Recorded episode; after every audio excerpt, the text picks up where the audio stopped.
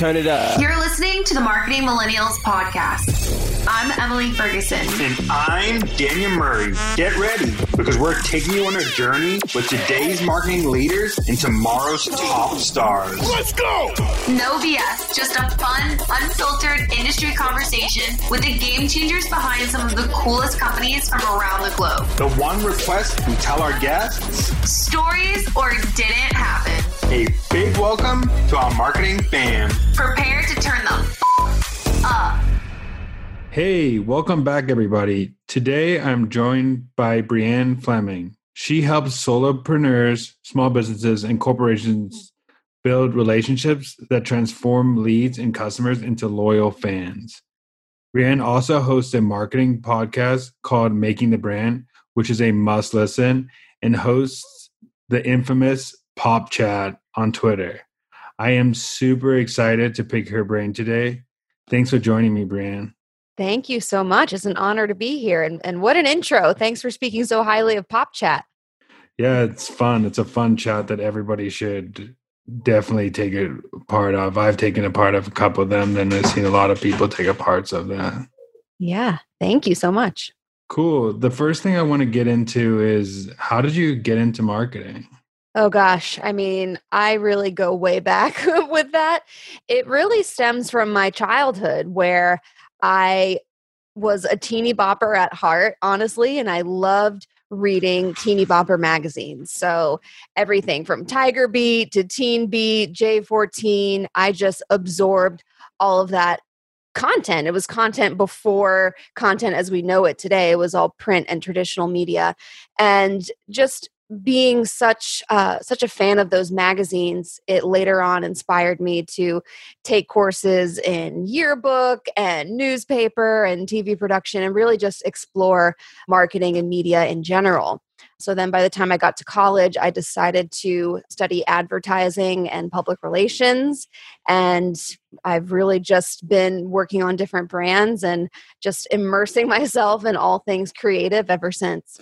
How do you think magazines influenced your marketing? Like, how did, did it help like your headlines and your like copy, and like how did that influence it? Absolutely. I mean, just at a young age, it's really what sparked my fascination. I think I consume these magazines a lot differently than my peers and my friends who would who would. I mean, everyone would read them when we were younger, but I, yeah, I did exactly that. I would study the headlines and the layouts, and I would even look at the advertisements probably a little bit longer than some of my friends would.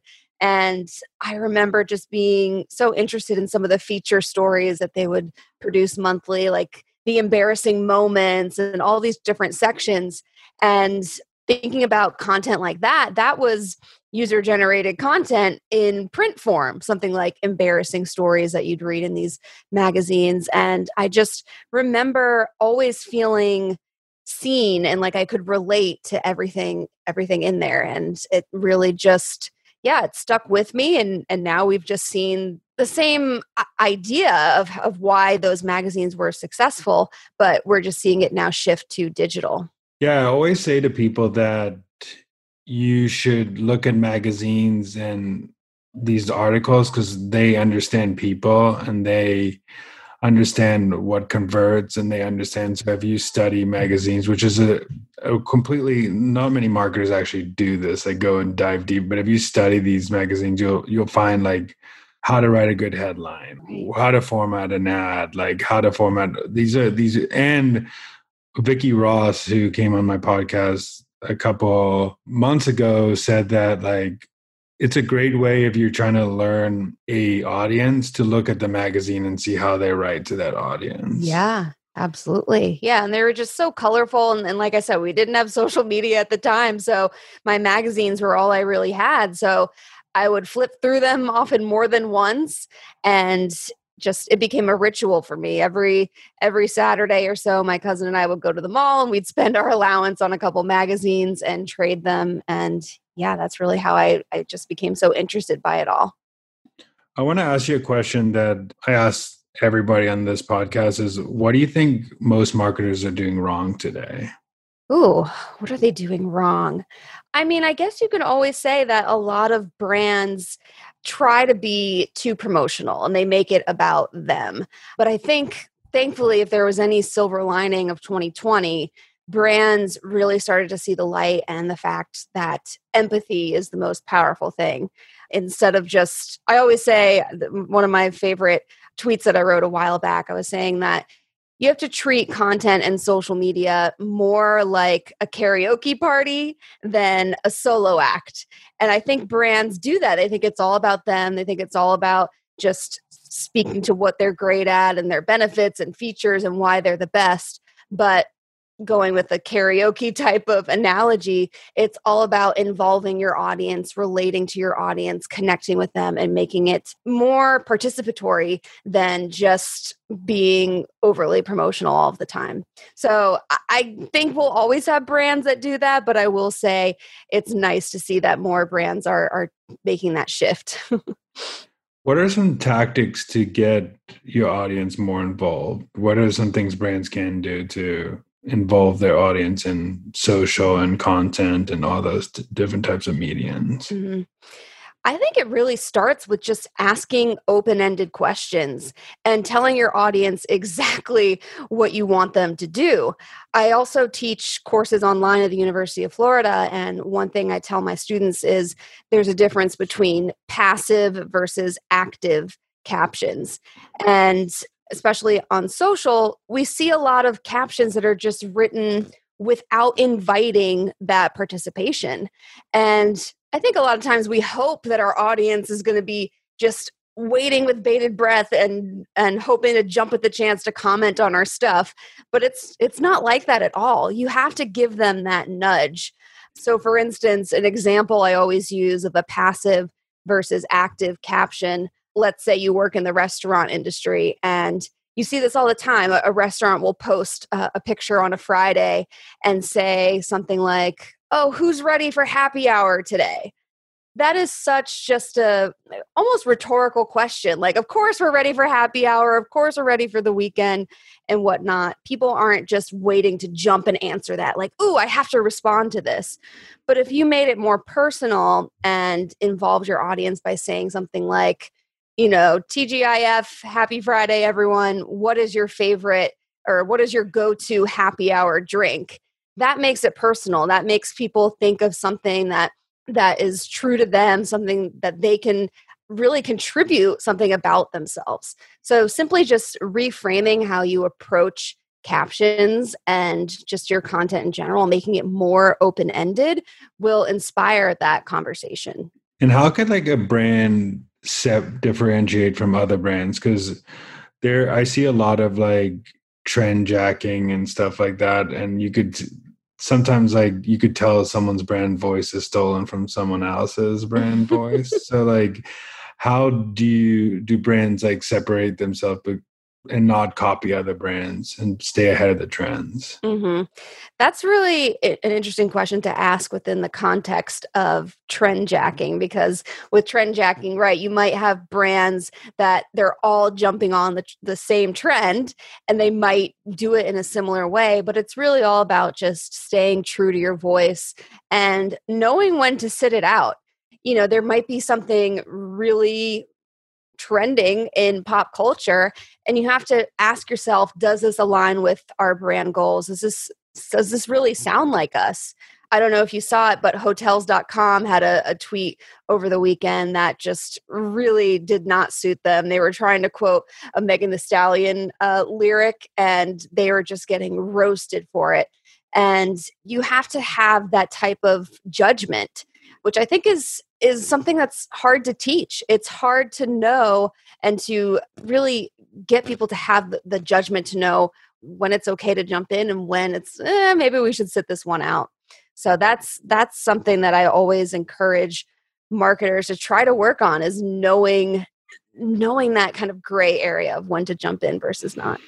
And how could marketers be better in like tying culture into their marketing? Because I think like like Megan Thee Stallion is a great example, but there are like brands that are doing well, like Peloton, like tying in like Rihanna and the Beatles and stuff like that, which I think is super cool how they did that. I think like I want to know like I think this is something that is up and coming in marketing. Like how do we insert culture better that fits the brand as well? Like a lot of people don't make it fit the brand. Like they, they right. insert they like Megan Thee Stallion does not fit that brand. Mm-hmm. Um, but what how can you choose the right pieces of culture to fit your brand. Right. I mean, it. I know it sounds like we're beating a dead horse always saying this phrase but it starts with knowing your audience and it's knowing your audience beyond just the demographics so beyond their age their household income where they live that doesn't really tell you much from a content opportunity perspective whereas if you know what they're listening to what they're watching, what they're currently talking about, and really doing that social listening, you'll have a higher likelihood of, of doing that uh, successfully. A brand that I always talk about that does this well is uh, Tarte Cosmetics.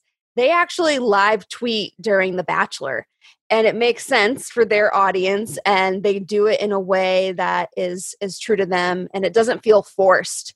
I remember I had a, a DM from someone who was talking to me about how Tarte does that, and they said that they they run a pharmaceuticals company and they tried to jump on the bachelor bandwagon once and it totally flopped and that makes sense. You just have to make sure it aligns with who your audience is and what they're currently talking about.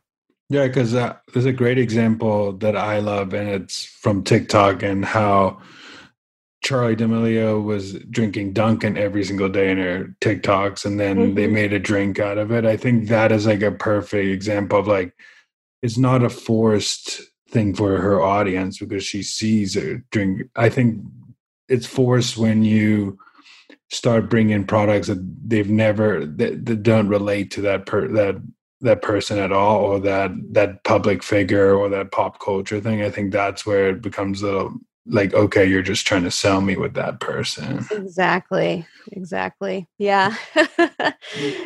I want to go into the subject which i think a lot of people struggle with is niche niches niches like yeah. even the hardest word to say out there that everybody say.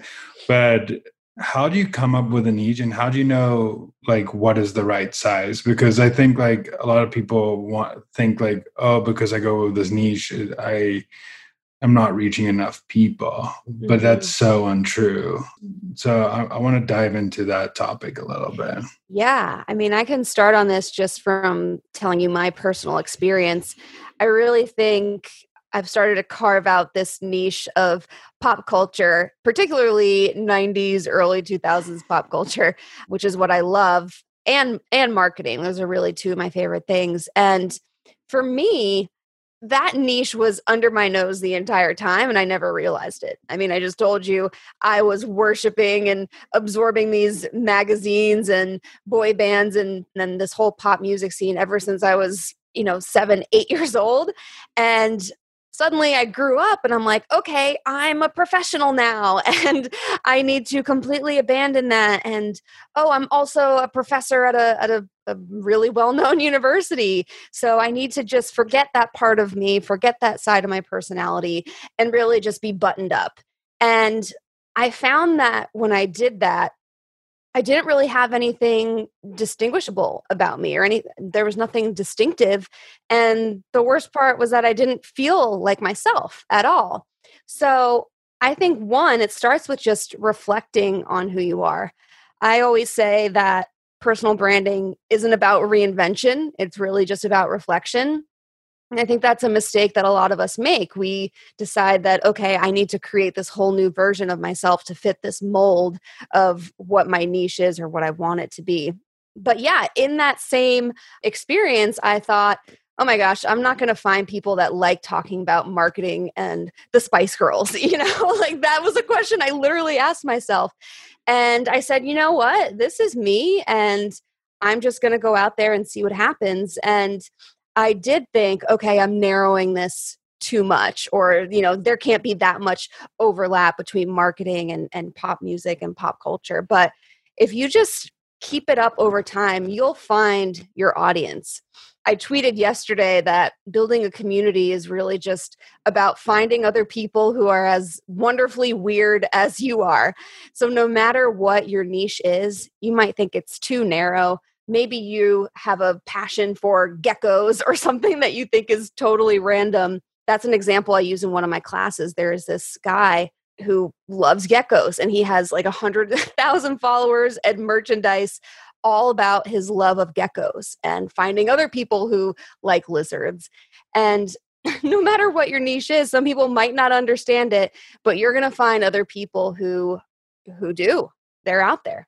Yeah, that's an awesome point. I think I think people underestimate that there's like the power of how many people are in that audience and they under they think like they're kind of the only person who likes X or the only person who likes Y, but it's actually not true. There's you just have to be able to find the people who like X and likes mm-hmm. Y. What I want to go into that is like, what are some comparisons about like pop culture and marketing? Like, what are like the key comparisons? Like, how are they the same, and how do you make those comparisons? Yeah, well, I always mention that pop culture when when brands incorporated into their marketing, it, it helps personify them. Uh, it just helps their audience find something relatable like if if there is a show or a moment or something that you're talking about with your friends and family but also with a brand you know that that strengthens that bond. Um, some other parallels I, I like to study and, and learn more about is just how musicians and artists and actors, actresses, how they're able to build true fan relationships where people will line up they'll camp outside to get those concert tickets or to you know get a selfie with a celebrity whatever it might be. They've really built such a strong connection that their fans are devoted to them. And i think when brands stop seeing their customers as customers and as dollar signs and start seeing them in a more genuine way and realizing that they're people um, with real emotions that they should just truly want to connect with and relate to that's when the magic happens because they they don't feel like you're just shaking them down trying to sell them something. It's clear that you actually want a relationship with them. So i always encourage brands to to look for fans not just customers. So, what are some tips that you give brands to find like create these fans, like turn these customers into fans? Like, what are like like three things that you would recommend people start doing today for that? Mm-hmm. Well, like I mentioned before, definitely study them beyond just demographics. I have clients that, you know, I'll ask them who their audience is or who they think it is. And again, they just rattle off, you know, age, household income, all those things I mentioned earlier. So it really starts with a deeper understanding of, of who they are and what they're into. And once you know that, that's when you can start building content around it, but not just understanding what they're watching and what they're consuming, but also what they're feeling or what they're going through.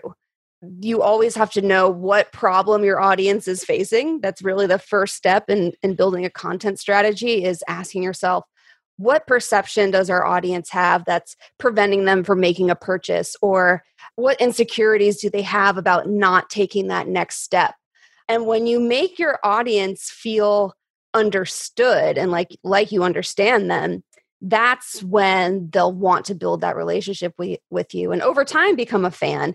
It's the same thing with music. We gravitate toward songs and lyrics where we feel understood and like the artist knows what we're going through. And that's the same with brands. You're able to craft messaging that is just more relatable and and makes your audience feel feel seen and acknowledged. And I also think a couple of things that like comparison that artists do very well, like music artists especially, is one like they're pretty good at like stealing from the best that work. like uh-huh. that's a very marketing thing. Like what's that line? Don't re- reinvent the wheel. Just I think that's it. That's the only yeah, part. Yeah, I- yeah, yeah, yeah. Don't reinvent the wheel mm-hmm. is number one, and two. I think their remixes and like collaborations they do. I think people underestimate like the power of like content remixes. Even like curating content from other like taking a popular song and making it your own like it's just like taking a popular marketing idea and taking your own and then collaborations i think like a lot of brands are doing this well now but like it's been in front of you the whole time with all these pop artists and rappers and basically bringing popular artists and their audience to their song and making a one a whole one big audience out of it which is like something that you could steal straight from artists these days which is yeah. awesome yeah i mean what i found to be interesting in 2020 was that these formal brand partnerships and collaborations on the surface didn't seem to make sense. Like we had Lady Gaga and the Oreo partnership. Like when you think of Oreo, Lady Gaga would not be the first person that came to mind. Or Post Malone now has his own line of Crocs. Um, sometimes these brand partnerships don't make sense on the surface, but I think there's still sometimes there's power in throwing logic out the window and just saying who do we want to be as a brand? How can we make this partnership mutually beneficial? And how can we leverage each other's audiences? Yeah that brings up a good point like how do you balance like taking big swings as a like for a brand? This is something that like amanda Goetz talks about too and a lot of other people talk about is like balancing data and gut right? Like when do you know like a lot of actually a couple marketers I've been talking to have the same opinion on this. Is basically like you have to know when to take big swings that the data don't tell you to mm-hmm. do. So like when how do you come up with those like get these inspirations for these moments and just take those swings? Yeah. Well, it can be harder for some people depending on the hierarchy of your your corporate structure and the things you can get away with. But I'll quote Seth Godin here who talks about this a lot. He always says being risky is safe and being safe is risky. And the more you're just safe, just putting out content that just gets you through through the day, that just checks a box, that doesn't take a big swing, that isn't a big risk, you know, he says it's not remarkable. I like to just call it content that's wallpaper. It's just there. It's not really interesting. It's not sparking anyone's curiosity.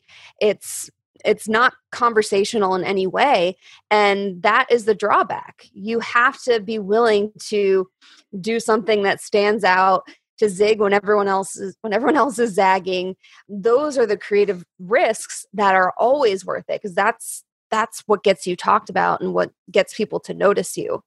But again, I understand it can be hard to get you know your boss to see it that way potentially or the CEO of your company might not feel comfortable taking that risk but you have to really communicate that that is what gets you noticed not by just playing it safe and posting the same old stuff that you know doesn't shake things up yeah, that makes a good point. I mean, the corporate structure is a hard thing to deal with. And mm-hmm. I think one of the things I always tell other marketers is intern that's where internal selling comes in as a marketer and it comes as a highly big skill is like a lot of people just put their ideas out and hope they hit instead of like selling it to like their multiple people in the company and get buy-in before even going to their boss like mm-hmm. and, and it, that's where it gets a lot of things get mixed up. But one thing I want to go into is when should a brand start focusing on building a community? Because I think a lot of people think of it as a byproduct of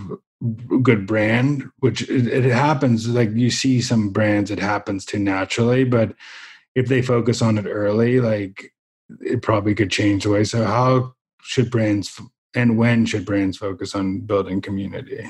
Yeah, I don't think it's ever too early to start. I mean, once you start identifying who you want your audience to be and the need that you serve, you can start from there. And it always starts with just one person.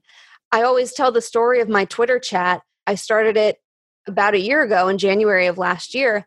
And I did some research on it, and everything was saying, oh, you know, you should have at least 6,000 followers before you, you start a Twitter chat, just to make sure that there's a lot of engagement. I had 400 at the time, and I only had three people join my first chat. And I still just went out there and I, I posed open ended questions and I served those three people who joined and I hope they had fun. Some of them are still you know loyal chatters when i still have my chat every friday and i could have said okay i'm going to wait to start this community when i have 6000 followers like this article said but it was actually the opposite that happened i i was able to build this community just because i i started and just made content that I thought people would like. And I wanted to start genuine conversations with people. So you don't need a huge following to do that. It might be a little slow in the beginning, but people will find you. And you just have to keep up with that consistency and it'll happen over time.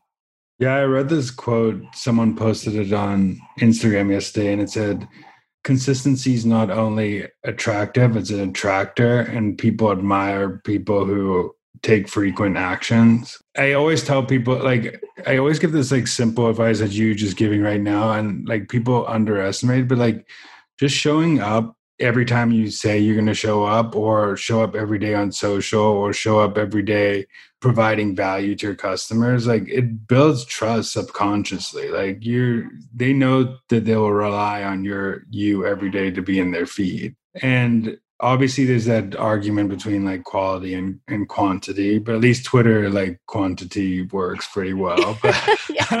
uh, yeah. we're but, lucky there yeah but other at other channels it's not very um, lucrative to be too below the par yeah um, so you have to it's a fine balance but i think like especially in building audiences that i've noticed from just building on linkedin was mm-hmm. I just show I just showed up every day for 365 days and that's how I built it and that's how I tell people like it wasn't I did post like pretty B plus content like it wasn't like amazing but it was enough to provide enough value to the audience and then I just showed up every day and people relied for me to be on their feet and that's what how consistency build. I want to kind of pick your brain on one topic as Twitter because I'm actually new to the Twitter game. I focused on LinkedIn for my uh-huh. first year. So, what are some tips to growing a community on Twitter? Well, I think you you kind of stole my thunder there. It's really that that consistency. I said the same thing but on Twitter. I'm going to try to write at least 1 to 2 tweets every day. And especially with the Twitter chat, that is the only reason that the chat has grown to what it has today is because I committed to a certain time, one o'clock Eastern, every Friday. I said I was going to be here and host a chat. Whereas other content endeavors in my life, I had been really wishy washy. You know, I, you know, may or may not blog this week, or maybe I'll post the podcast on Thursday after I'm done editing it instead of Monday like I originally thought or I I would just I didn't have the same discipline that I did as far as the the Twitter chat and announcing yes every Friday I'm going to be here. So I think doing what's manageable for you and just showing up every day even if it's a little something, a little thought. One thing with that, I mean I know a lot of people might be thinking oh gosh, I'm on Twitter or I'm, I'm on social media all day for my corporate job or my day job. I don't have the energy to also devote time to my personal brand as much.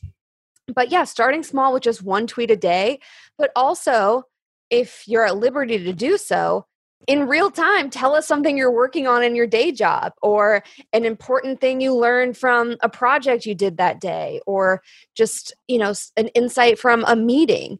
Just letting us be a fly on the wall in your regular day to day will help you with that consistency versus sitting at your desk and thinking oh gosh i have to write this brilliant tweet. Again reflect on your day reflect on something that happened and and publish how much content ideas and tips do you get from your pop chat? Like, I'm just interested in that. Like, how many like like inspirations of your posts have came from pop chat?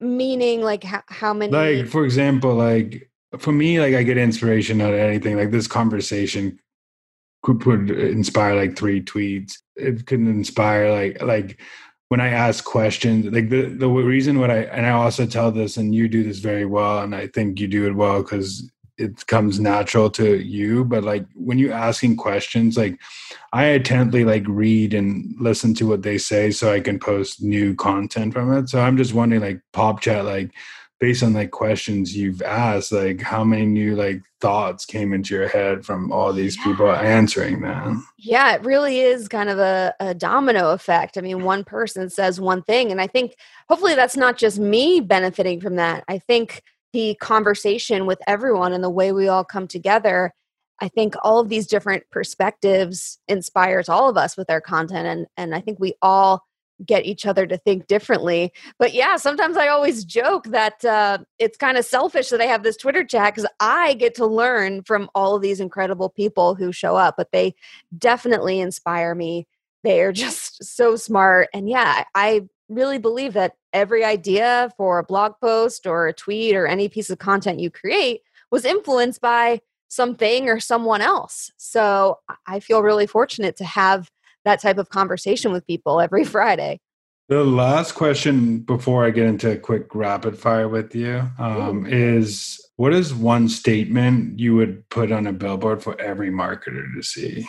Ooh, okay. Well, I'm going to default and, and tell you a quote that has probably had the biggest impact on my life from a branding standpoint. There's an author that I follow, and uh, she's just renowned in the advertising world named Sally Hogshead. Uh, maybe you've heard of her. She always says, It's good to be better, but it's better to be different. And that really emphasizes that we put so much pressure on ourselves to learn something new, to acquire a new skill, and to get better and better and better at, at whatever we're trying to achieve.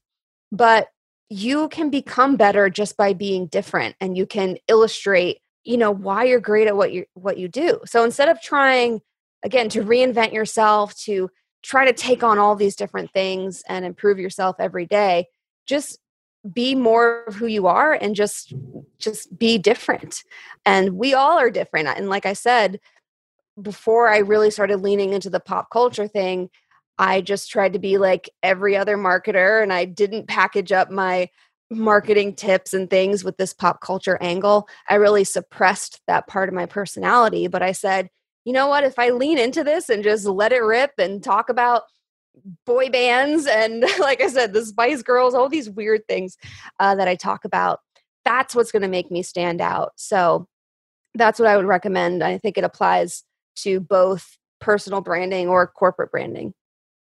Oh, awesome. That's a great advice. I think like people underestimate like just being different and unique is like something that and your brand is your competitive advantage like it's your moat like and if you're the same as someone else you kind of ruining your own moat like which is like which is kind of insane to me because nobody else could be have your brand personality your community your so that's interesting to me. But I want to get into this rapid fire quickly with you, and okay. just the first question, first answer that comes to mind um, for each of these questions. Um, okay.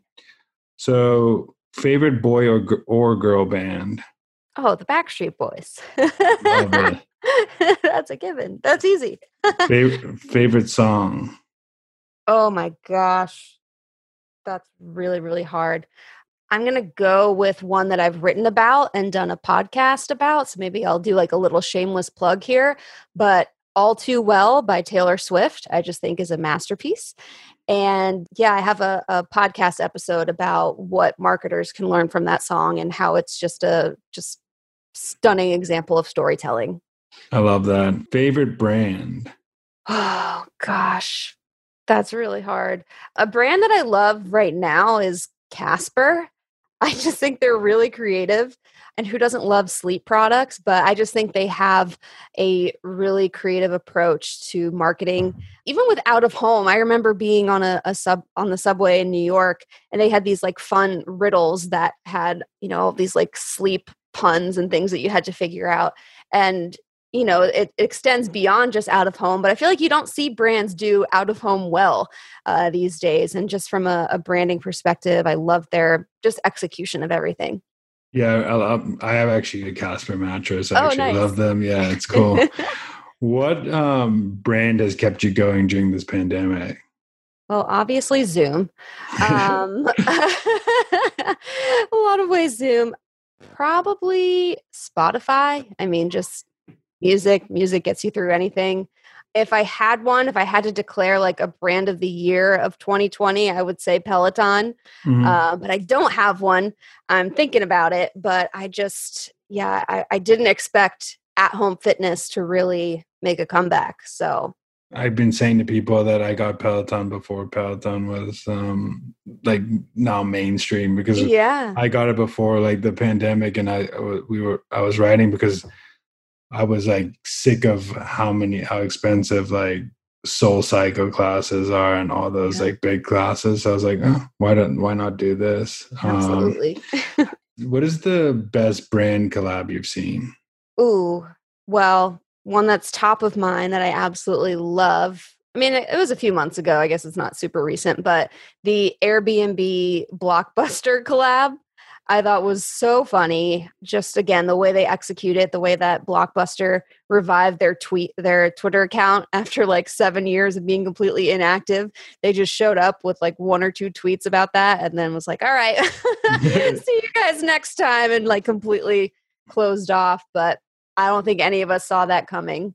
And I, of course, love nostalgia. So seeing Blockbuster come back for a second was really great. Yeah, nostalgia is actually a pretty interesting thing to use in marketing. And I think you're doing it with PopChat, but it's just like, it's just like, that's why you see like the rise of like these like sports cards and Pokemon and all that stuff because it's so nostalgic to like Yeah. what, what we grew up with. hmm And in What- 2020, I mean, nostalgia was was all we really had to lean on for a bit, especially if you worked for a sports brand or something and games are at a halt. It was really about repurposing and resurfacing some of those old clips. What's your favorite social platform? definitely Twitter, which is something else that I didn't really see coming. Hmm. I really got into Twitter in the fall of, of 2019 and I just realized I was learning so much from people there and it didn't feel like mindless scrolling to me like it did on other platforms that I was on or am on and still I still feel like that um, sometimes on other platforms but what I love about Twitter is that you're able to share your thoughts versus stuff um, versus just photos. Like I compare it to Instagram. I'm like, I don't have anything interesting to show people today. You know, I'm in isolation like most of us are. And I don't really have a lot going on at the moment to show you, but I am still thinking things and learning things and reading things. So, you know, especially in the pandemic, I really leaned into Twitter and just, I, I like how I'm able to express myself there. Yeah, Matthew Kovac had an interesting tweet about this, and he said that the reason why like Twitter is not as like popular as Instagram, basically just to summarize it, it was like Twitter, it's harder to share a thought than a, a- just a photo. Like, Mhm. like, like it's really hard to like share a thought and keep it like concise and not make it people understand what you're trying to say. Where like, Yeah. I mean, obviously, I'm not discrediting all the amazing pictures people take in the editing and stuff like that, but like sharing thoughts consistently is a hard thing to do. Um, It's a hard thing to do. Well, that's nice to hear because I feel the opposite. Because I'm like, I can't, I don't have any great pictures to show people. I don't know how people make their photos look so beautiful or so interesting. So, yeah, I, I definitely prefer Twitter. What's your least favorite social platform? Ooh, I think we're all feeling it really with Facebook. I'm a little concerned about Facebook. Uh, it's just it's just becoming a really weird place. Yeah, but I do use it daily. I still check it daily. But it's funny. I more with each passing day, I feel like I know my Twitter followers who I've never met in real life better than the people I follow on Facebook who are college friends and family and people that I've I actually know. And I feel like I show more of myself on Twitter to these complete strangers and I I don't share as much with my Facebook friends. So it's a weird shift. Well, I think it also comes down to what you said earlier, and it's pretty interesting. You found your niche, right? Those are the, your people, the the weird people that you like. that, they're like, on uh, Twitter with me. Yeah, they're all on Twitter with you. Last question I have is like, what is your favorite marketing trend right now? Ooh, a trend. I mean, I I wish I was half as creative as the people who are making reels and TikToks. I know that's not really like a trend. It's a whole TikTok is a whole platform, but just yeah, we talk about how hard it is to tweet something and be concise. TikTok and Reels, I mean, you're being concise, but you're also being wildly entertaining most of the time. And there's editing and, you know, formatting, all these different things to consider. I, yeah, I wish I had the patience and creativity to execute reels or TikTok videos as amazingly as some of these other creators are doing it. Yeah, uh, that's what I. I mean, Gen Z has inspired like a bunch of creators. Like you, they under people underestimate how great and how hard what a lot of these stuff they're doing on there. I'm like, I try to make a couple of TikTok videos. and like, how do they make it like they? I know. I know. I like want to hire a Gen Z mm-hmm. person to show me how to do this or just like shadow one of them for a day. I'm like, I don't know. I don't know. And I guess maybe other people who are listening can relate since this is a podcast for millennials. The last thing I want to leave you with is a chance for you to let the audience know where they can find you, how they can be a part of Pop Chat, um, anything you want to talk about right now. Yeah. So Pop Chat is every Friday on Twitter at 1 p.m. Eastern. And it's a good time. It's a recap of any pop culture trends or headlines for the week, but with a marketing twist on them. So, like I mentioned, for instance, the Lady Gaga and Oreo collab, for example, that was a big headline that made its rounds on Twitter. So we would discuss what are some of the marketing takeaways from this? Why does it make sense? Why doesn't it make sense? What do you predict for it? Things like that. So that's every Friday. Uh, you can also check out my podcast. It's called Making the Brand, which I do pretty similar stuff. I, I dissect some marketing lessons inspired by pop culture from music, from sports, big moments, nostalgic stuff. And I'm on Twitter. My handle is at Brianne2K. And my website is briannefleming.com. I have some blog posts and fun things there. Cool. Awesome. Thank you so much for being a part of the podcast. And I'm excited to share this with everybody. Thank you. You had some great questions. Bye. Bye.